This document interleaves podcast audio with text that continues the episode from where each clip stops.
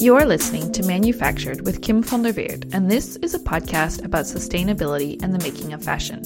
Join me every week in conversation with the people who manufacture what we wear.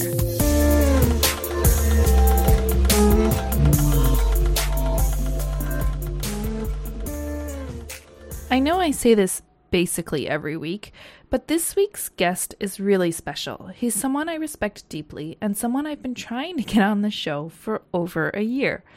Like last week's episodes, this conversation is co hosted by manufactured OG and co founder Jesse Lee. Dr. Vidura Ralapanawa is the Executive Vice President for Innovation and Sustainability at Epic Group. Epic Group is a manufacturer of woven tops and bottoms, denim, and most recently, knitwear. The company is headquartered in Hong Kong and produces across Bangladesh and Ethiopia. Vidura is based in Sri Lanka. This week's conversation is I think the only way I can put it, a conversation about the conversation we're not having. We begin the episode with some basics. What was Vidura's entry point into the world of fashion, and what does he do now?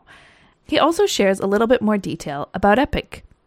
We then move into science based targets and why they make Vidura deeply uncomfortable, and why he thinks they won't get the industry where we want to be in terms of reduced environmental impact. How could we do science based targets in a way that's sensitive to context, to the particular? And how can we talk about environmental targets in a way that won't leave anyone behind? We close part one of this conversation by exploring the alternative models that give Vidura hope. In part two of our conversation, also out today, we shift to the firm level. Given the importance of context to environmental target setting, how does Vidura approach his work at Epic? How does he balance short term goals with the need to have a broader, bigger picture conversation? What's their process for setting targets, and how are they working towards those? This podcast is a passion project and a labor of love. Support the show by following me on Instagram at manufactured underscore podcast or sign up for the biweekly newsletter at www.manufacturedpodcast.com for an overview of the latest episodes, articles I've recently published, and links to off the beaten path reading. If you'd like to support the show financially, you can make a Patreon donation at www.manufacturedpodcast.com. Last but not least, don't forget to leave a review on iTunes and hit subscribe. This helps other people find the show, and I'd really love your help with that.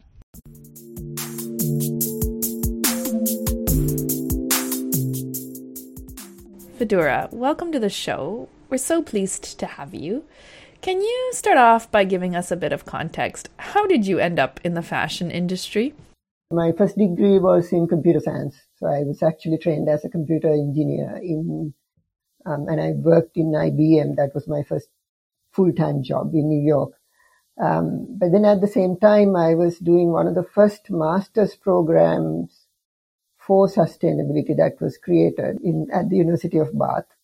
Um, so my first entry into apparel industry was way back in year 2000, where um, I I got a small consulting assignment um, uh, to to help improve social sustainability in a in a factory which is which was in the rural outskirts of Sri Lanka, a factory called Slimline, um, which is a quite a, a, a, fascinating plant because it was always a, a always a hotbed of innovation of doing new things in the apparel industry, um, run by a very charismatic CEO who uh, called Dian Gomes, who used to say why should apparel industry be second to any other industry in the world? And why should Sri Lankan company be second to any other company in the world? So um, that gave us quite a lot of space to experiment and introduce new ideas that was before that time was not known in the apparel sector. And, and you know, just to give the context, um, apparel industry, especially apparel manufacturing, was looked down upon even in Sri Lanka at that time. Um, so Slimline actually changed this. So in this company, we started uh, what might be termed as a preliminary social sustainability framework. Um, that was way back in 2000, when even the con- ideas around sustainability and corporate social responsibility was very, very new globally. Um, um, after that time, in 2001, I moved uh, to USA, and there I started doing. Uh, I started working with a colleague of mine who was a climate researcher at Columbia University um, in New York, and that was my introduction to um, the climate science side of it, where I worked with him for over a period of five years, um, researching into uh, climate of Sri Lanka. Um, so, so this was my introduction to climate. Um, I was always concerned about climate change, but um, what my experience in climate science actually showed me is that we don't need to learn anymore about science. Of course, there's always more, more to learn, but we knew enough. Uh, but we lacked as a, uh, as a global community was action. So I wanted to be one of those people who um, initiated that action. So when I came back to Sri Lanka, of course, my former boss Dian um, offered me a job. The company was much bigger uh, during the uh, six years or so I was out of the country, um, and um, and then I joined the company. And within the first year itself, uh, Marks and Spencer wanted to build their first um, green manufacturing facility. And because of my knowledge on sustainability, I was put in charge of the project. So, so then I got this perfect opportunity to be, begin both um, sustainability work within the apparel industry at the at the same time. So it's it's almost like um, uh, a very serendipitous moment um, coming from the country, which you know from the from where the word serendipity even comes from. So um, I think it's it's just um, such a moment. And and what I've seen in, is that working in this area, um, it's always about these moments that pass you by, and and whether we are courageous enough to grasp it, um, and and make the change that we want to do.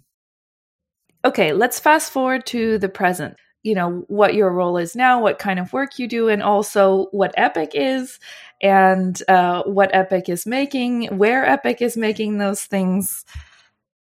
Sure. So um, i work for a company called epic group. Um, it's it's an old company. It's been around for a long time.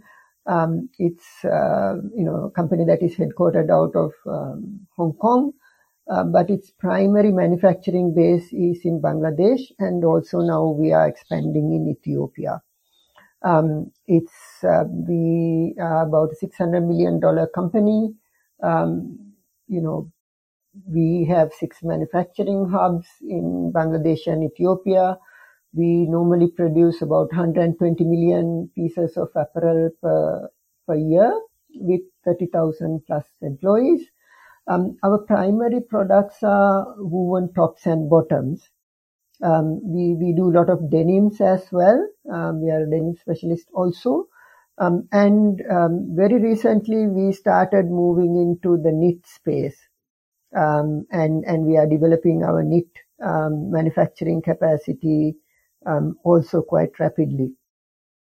Um, couple of things about uh, Epic. It's it's kind of a very very dynamic company.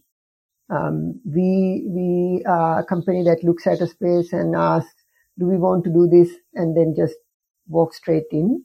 Um, um, so it's it's a very um, and that's why I mean it's it's dynamic. We we actually look at opportunities and we move fast towards those opportunities. Um, we've had a history of sustainability in you know dating way way before I joined the company. Um, Epic was the first company to build in green building design for factories in Bangladesh. Um, and there's quite a lot of innovation that happened in manufacturing. Also, um, one of the earliest companies to start working with uh, um, recycled polyester also for some of the mainstream brands. So, so we've had um, quite a lot of, um, you know, the company had a, quite a lot of fantastic history when I joined the company in 2019.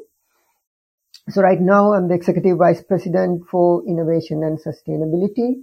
Um, the company is headed by um, Ranjan Mahtani, who is the chairman, executive chairman of the company.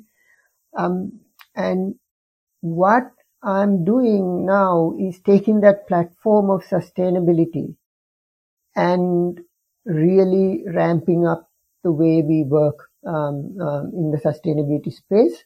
Um, my focus is um, only the environmental side. Um, so, so it covers multiple aspects. So, um, you know, one side we are fundamentally looking at what's our environmental impact in our own operations in Bangladesh and how do we reduce that impact as fast as possible. Um, um, uh, this is one, and how do we innovate in this space? Um, and by innovation, I mean both in operational as well as in um, uh, how do we create new models of leveraging finances, which we can talk about later. Um, the second area that I'm working on is actually about product innovation. How do we start thinking about sustainable product?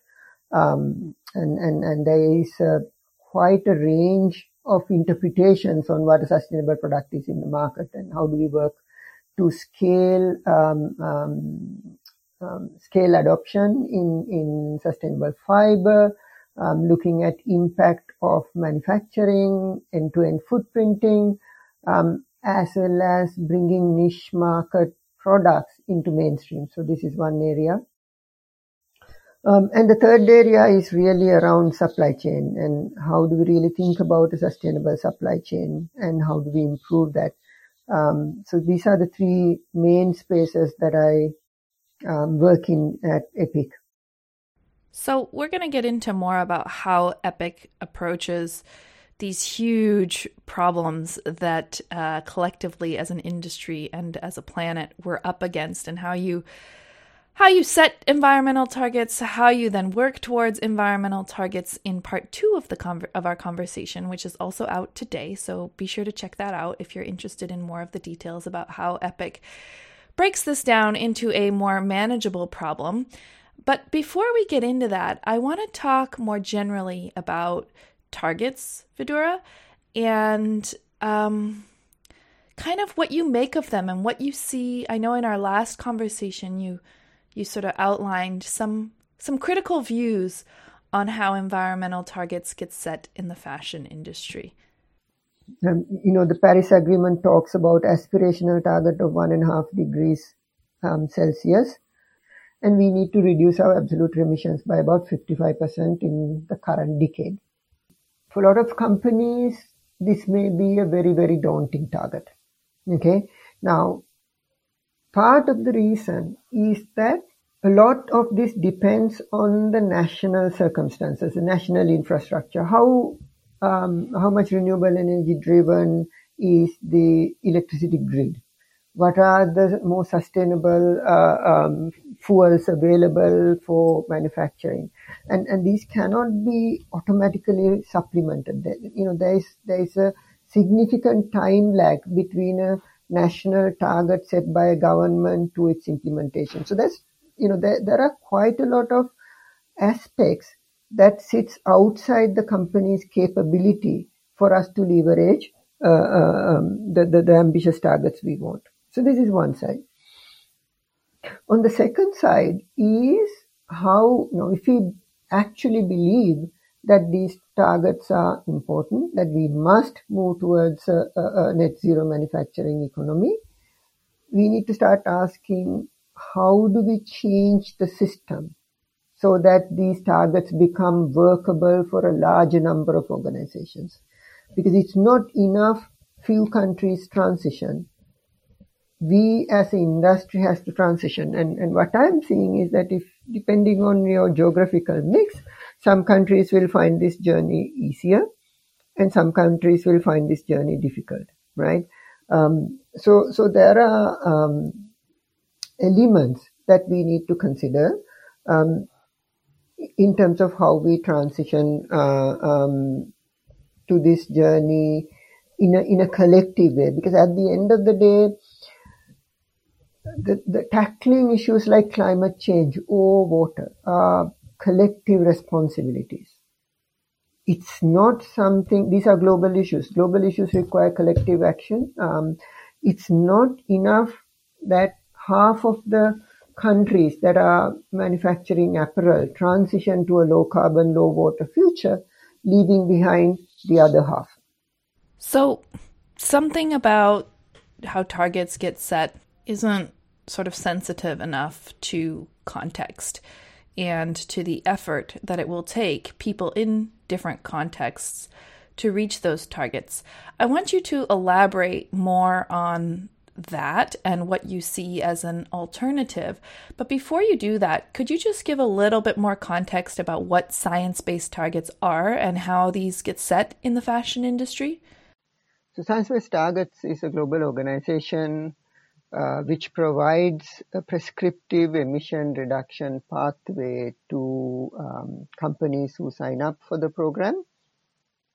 Um, it's actually based on a um, climate scenario developed by IPCC um, called R. It's, it's primarily based on RCP 2.6, but now the targets are tighter um, because the new targets really want to drive emission reduction to um, temperature rise of 1.5 degrees. Uh, but what this actually means is that every organization who signs up essentially commits to um, reducing their absolute greenhouse gas emissions by about 4% every year. Um, I know in the apparel world, some manufacturers, few manufacturers have signed up, uh, and a lot of brands have, have also signed up. Um, and uh, they set targets for their scope 1 and 2, which is part of their operation, as well as uh, scope 3, which is their supply chain. Um, and these targets are then imposed on the supply chain, um, and some brands have also requested their supply chain to sign up for the program as well. Um, the good thing about science-based targets is that it holds organizations who sign up into a, a really tight target. It's you know we we have too many lax climate targets in the world, now, my concern about science-based targets is their approach because it's an approach that's based on universalization, uh, universalizing um, all organizations. Um, this is not how global energy transition work uh, because some parts decarbonize faster, other parts decarbonize slow, uh, slower. Um, that's because the economics and technology for each um, different industries, different sectors is different. So, for example, in most parts of the world, um, uh, converting your electricity supply into renewable electricity is now cheaper. Um, but the thermal energy, for example, for heating, for steam, um, are still more widely uh, structured based on fossil fuels. So, so those transitions become more difficult and, and it requires much more time for technologies and alternative fuels such as green hydrogen to develop for that transition to happen um, uh, for sectors that are using steam. Um, so by using a, um, a, universal model that every organization um, has to go through the same pathway uh, does not do justice of emission reduction um, opportunity space for each um, country or, or a company is also different based on their geographical constraints, type of operation, and also business model. Now, I'm not going to talk about business model because we really want to address climate change, we have to invent our business model. Uh, business models are mental constructs, and you have to change them if you want to really address a global issue such as climate change. But let's talk about uh, uh, uh, technology um, and, and, and its constraints. Now, um, how I want to show a different model is, is to look at basically UN climate agreements, which is based on a principle called equal but differentiated targets. What does that mean? It means that all countries must put equal effort but the actual targets and achievements will be different based on the particular circumstances that they are in. Um, and we can see it even in, in places like EU when you um, look at EU's decarbonization target, 55% reduction by 2030. Not all the countries are going to reduce 55%. Some countries are going to reduce much um, uh, higher targets. Some countries are going to reduce less. But as a collective, uh, they plan to reach that 55% because it's designed not by universalizing each country, not by generalizing each country and saying everybody has to do so at the same rate. Because some countries have much more opportunity to do a drastic reduction than the others. Um, and the way SBTI is used, uh, science-based targets is used in the apparel industry is um, by constructing each apparel entity, whether it's a brand, it's a manufacturer, um, it, it's a mill, um, uh, looking at them as, as a universal category, a manufacturer as a category, not as an individual organization. Um, so we need to change the conversation uh, around climate change uh, from the universal science-based targets to um, something that is more structured around equal but differentiated targets. Um, we have da- data and technology and platforms such as Higg, FEM, um, and, and we can understand if equal opportunities are being put.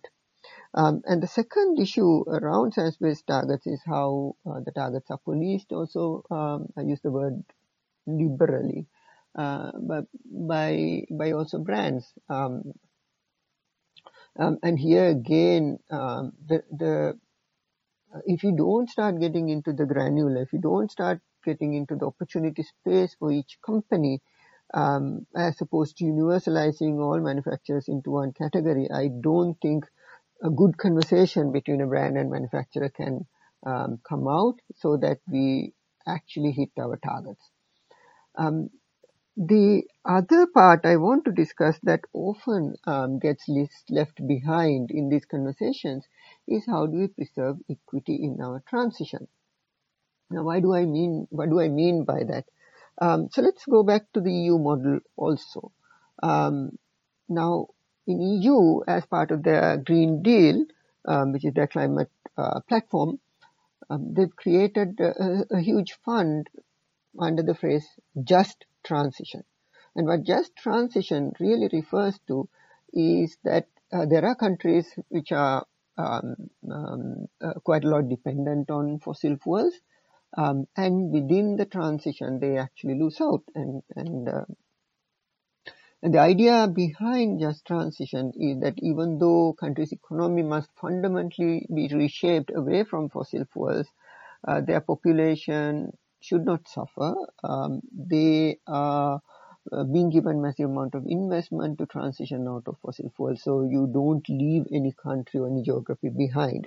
Now, I want to ask, how do we construct such a just just transition mechanism as apparel industry um, decarbonizes? Because some of the countries um, are, you know, uh, how do we do this transition of decarbonization so that we don't lose social equity. Because some of the countries who are predominantly apparel manufacturing um, will have huge social upheaval if organizations say the country cannot decarbonize, decarbonize fast enough and therefore we need to look at alternative uh, solutions. It's not practical as well. A few companies can move out from some geographies, but you know we cannot um, reshape the global supply chain uh, which we may have been able to do 10, 15 years ago. It, it, it, it cannot happen anymore. Um, so the question uh, that we really have to find is that how do we do a climate transition um, that does not create winners or winners and losers, a, a zero sum game, um, but um, we we actually institute a just transition um, for all organizations in the sector. Um, so, so the question is that what is the type of conversation that has to happen for this to work? Um, how can we bring um, sort of a national and particular context of each organization as we talk about a collective transformation? So, so this is the piece that I, I really want to talk about. And, and uh, unfortunately, I don't see this conversation happening. It's interesting because we have talked, like Jesse and I have done had a lot of conversations on this show, which feel which have been about ways of approaching social compliance, which feels sort of eerily similar to what you're describing now on the environmental side, in the sense that context matters. You know, these universal standards don't make sense in every context. Um, that you know what's possible in one place is maybe not possible in another place it's it's for me it really hits home to hear almost you know a lot of these same themes coming up in this conversation now which is about an entirely different type of topic but i want to switch gears here and ask you why do you think that this conversation about you know equal but differentiated targets or a way of talking about science-based targets in a way that's a little bit more sensitive to to the particular why do you think that's a conversation that isn't happening? Um, yeah, I, I think um, I think there are a few things that's going on. Um, it's very very difficult to have a, a, a good conversation about apparel industry sustainability. Um, I, have not seen a lot. Um, I've been in various apparel forums myself. Um, and, and I think it's partly depending on where in the value chain you sit, um, you have a somewhat siloed in view of what sustainability means, right? Um, and and I, I notice this in, in all conversations that I've had um, in, in, in forums as well as in one-to-one conversations. So, you know, we have very um, large number of committed, well-meaning people who are really passionate about environment, who are sitting in this organization. But sometimes we see this in a siloed vision, and, and to me, this is not not not going to give us the the kind of scalability of impact that we want. So, so this is this is issue. And the, the second part, which goes back to um, um, uh, also the conversation you mentioned earlier, we, we need to understand that there is an axis of power that exists within the value chain. Um, uh, we cannot pretend that it does not exist. Um, and it does not help us to have good conversations. That should, that must be done. And it, that's why, that's one of the reasons it happens so rarely. Um, and I think, uh, uh, um, um third one is that we want to avoid these very, very difficult questions that don't have answers. Okay, because we, we all work for companies. Okay, we can't all be philosophers and thinkers we have, you know, this is what you're telling me the dilemma I have. I have to think about this big picture solution, but I also have to make sure that my three year target, which requires quite a lot of work, um, also gets delivered. Um, and I need to keep shifting between this view and that view. But, but as organizations, we, when we start getting into senior roles, you are in senior roles not because you can think you are in senior roles because you can find a solution and execute, even though it may not be the perfect solution. Right? So, so we are in a little bit of a, a, a creation of our own where we are saying, hey, you know what? Um, we, we have this big solution to solve, but can we fix this solution now? So this, this, this is something that pervades organizations. And I don't blame them because um, you know, we really want to solve. Okay, I'm, I'm, you know, I think a lot of the organizations that I work with, you know, my brand partners, companies that I meet in supply chain, there's very, very few people who in out, even outside the sustainability conversation, sustainability discourse that we are having as a brand or a manufacturer, who are not concerned about the ecological issues that we are having. So we, but we haven't been able to make that connection. We haven't been able to broaden that conversation to say how do we really fix it because we are saying, okay, we, we have this solution. Let's, let's do what we can do right now. Um, and that's also very, very important because, you know, if you don't do what we need to do now, the, the whole idea behind climate action is do as much as you can do now because delaying this doesn't help. Um, However, that should not take away the focus of thinking about the bigger picture transition. I, I want to go back to what you were saying about just transition because I think I'm curious whether there are any models for this sort of broader, like you mentioned, just just transition and the fact that, you know, not you know, this transition is going to be easier in some contexts, in some places than in others, and whether there are any models for this kind of transition, whether within the fashion industry or beyond, that that give you hope. Mm, no, I'm actually looking for the models. Okay, now I have hope because that's what I do.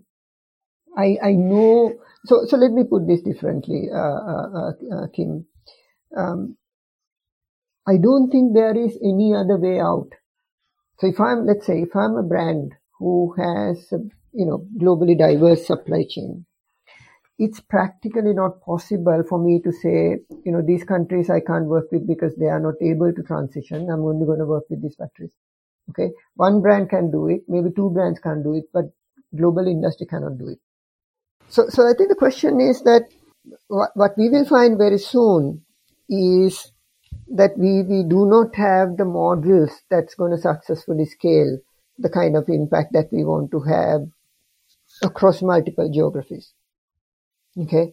So what I want to do is I want to begin the conversation now so that we start looking for it, not start looking for a different model when the current capacity to drive emission reduction runs out. This conversation has to happen now. Okay. Now, I where do I find inspiration? Where do I find models?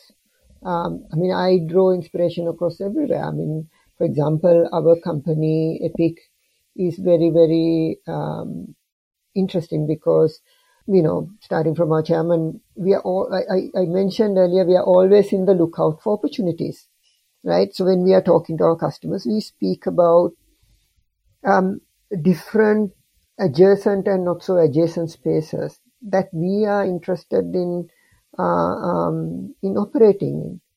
And different business models that we are you know it's it's always a conversation about opportunity. Okay? And to me driving climate action or driving sustainability is always changing this conversation to a broader context so that we start looking at opportunities. We start finding opportunities. Um, and to me that's the most most most most important part of it Vidura, before we get into the second part of this conversation, which is f- focused a lot more on Epic Group and how, sort of within this broader picture context that you've painted, Epic Group approaches targets, tries to work towards targets. Is there anything else you want to say or add to sort of set the scene? Um, or to close this part of this sort of zoomed out conversation about environmental targets in the fashion industry? Um, so I think um, um I, always talk about sustainability as a collective responsibility. Um, and, and I think the barrier to a sustainability in our industry as well as in the broader context um, is, is at least in part, um, you know, sort of historical. And in terms of historical, um, you know, you, you, can speak about infrastructure as, as one of the historical remnants that kind of keep us locked into a particular way of working. Um, but you can also say about systems, processes, and conversations, also as similar hard artifacts that keep recreating these unsustainable models of being and working.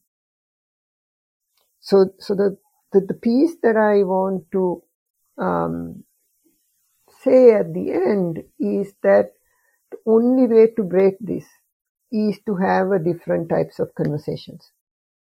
Conversations that recognize the infrastructure, the systems, the historical practices, the power relations, the ways of talking, ways we think about profit, ways we think about prosperity These are all loaded things that has brought us to this unsustainable way of living and unsustainable way of working. And if we want to change that, all of those things have to change. And that should start with having different type of conversations, uh, different settings where we unearth them um, and hold them up for everybody to see and start asking questions. How do we collectively change the way conversations are done? And thereby, how do we collectively change how we run our businesses and how we live in this planet? Thank you for listening to Manufactured. Support the show by following me on Instagram at manufactured underscore podcast or sign up for the biweekly newsletter at www.manufacturedpodcast.com for an overview of the latest episodes, articles I've recently published, and links to off the beaten path reading. If you'd like to support the show financially, you can make a Patreon donation at www.manufacturedpodcast.com. Last but not least, don't forget to leave a review on iTunes and hit subscribe. This helps other people find the show, and I'd really love your help with that.